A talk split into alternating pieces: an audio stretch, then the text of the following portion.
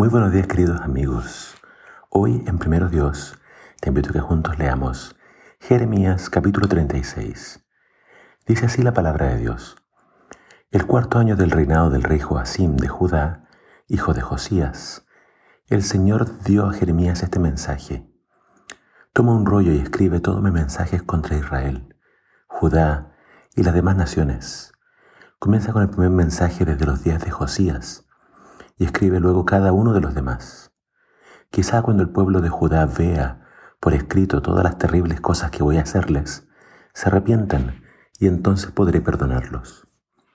Entonces Jeremías envió a llamar a Baruch, hijo de Nerías, y conforme Jeremías dictaba, Baruch escribía todas las profecías. Cuando todo estuvo terminado, Jeremías le dijo a Baruch, ya que estoy preso aquí, lee tú el rollo en el templo el próximo día de ayuno porque ese día habrá allí gente de todo Judá.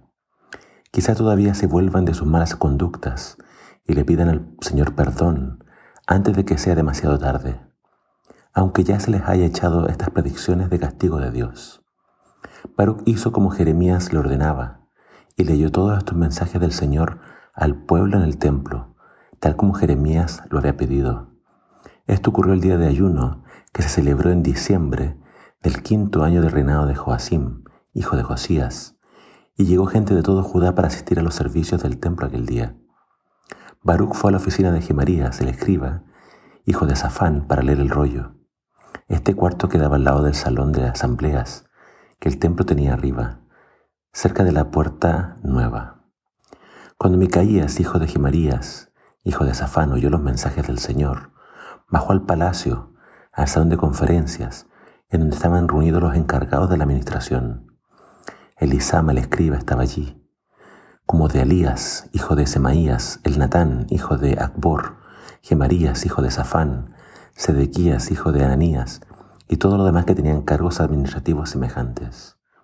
Cuando Micaías les contó acerca de los mensajes de Baruch, estaba leyendo al pueblo, los dignatarios enviaron a Jehudí, hijo de Netanías, hijo de Selemías, hijo de Cusi, a pedirle a Baruch que viniera a leerles a ellos también los mensajes.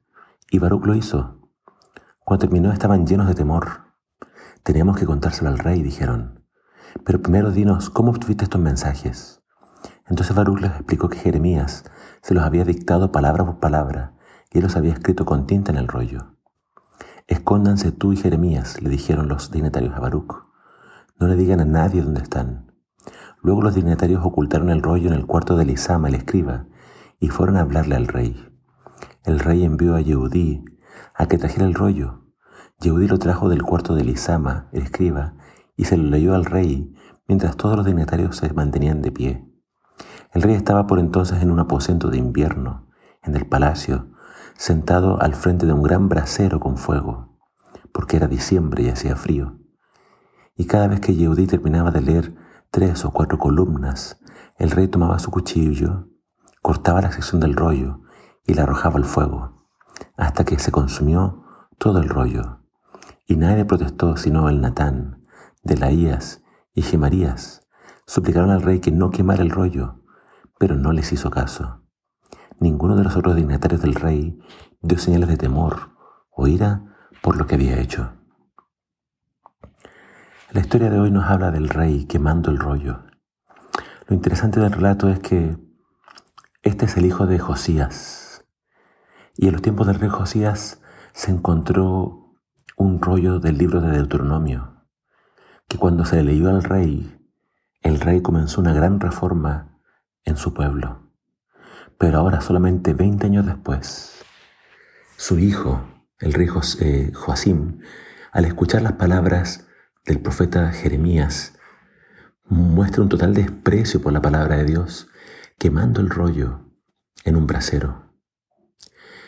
Jeremías después manda a nuevamente escribir todas las profecías, bueno, por orden de Dios. Y ahora se incluye una profecía en contra de Joacim por esta falta de respeto. ¿Cómo es nuestra actitud con la palabra de Dios? ¿Será que nosotros prestamos atención a sus palabras y a sus profecías? Eh, el texto dice de que cuando Jeremías manda a escribir esto, pide que se lea en el templo en el día del ayuno. ¿Por qué? Porque él decía, si ahora lo, escuchan y lo ven por escrito, quizás se arrepientan y Dios los perdone. El deseo de Jeremías era solamente llamar al pueblo al arrepentimiento, porque él sabía de que Dios todavía los podía perdonar.